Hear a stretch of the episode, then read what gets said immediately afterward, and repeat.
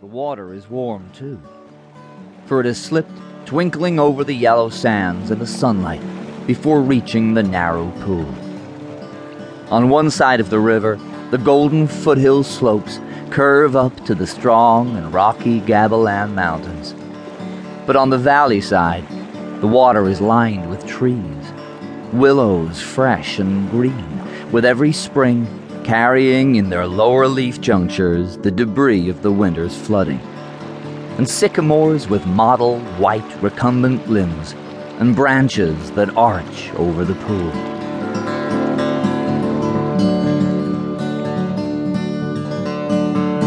The novel Of Mice and Men begins with this detailed description of the landscape of the Salinas Valley, the place where George and Lennie camp out for the night before they approach the ranch the following morning.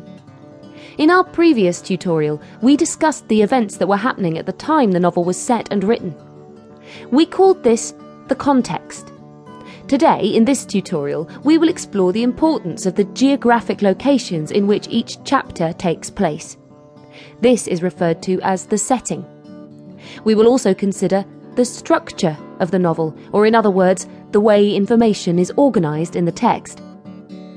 So, you've just heard the description of the setting in Chapter 1. This sounds like a pleasant place to stay the night, doesn't it?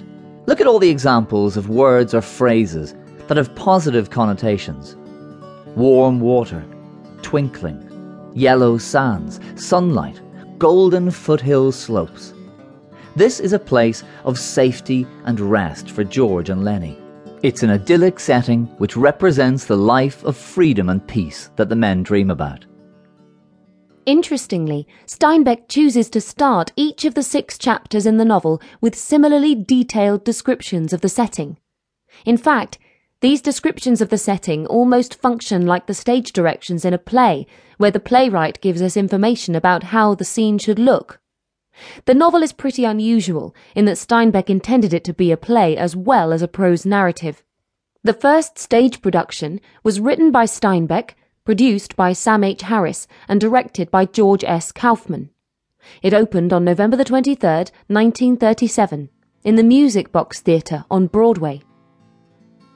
Now, as you may have noticed when you read the novel, events of the plot take place chronologically over the course of a single weekend, opening with sunset on Thursday evening and closing with the sunset on Sunday evening.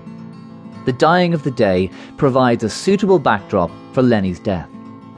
The fact that everything happens in such a short time period helps to increase the sense of tension and drama that Steinbeck creates in the narrative. It's also another reason why the novel was well suited to being adapted for the stage.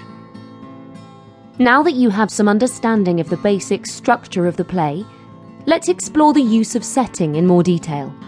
Of course, Steinbeck doesn't just describe each place in such detail purely for practical reasons. The setting of each chapter is of great importance to the novel as a whole. For example, at the start of chapter 2, there is a detailed description of the bunkhouse where the ranch workers live. The bunkhouse was a long rectangular building. Inside the walls were whitewashed and the floor unpainted. In three walls there were small square windows, and in the fourth, a solid door with a wooden latch. Against the walls were eight bunks, five of them made up with blankets, and the other three showing their burlap ticking. Over each bunk there was nailed an apple box with the opening forward, so that it made two shelves for the personal belongings of the occupant of the bunk.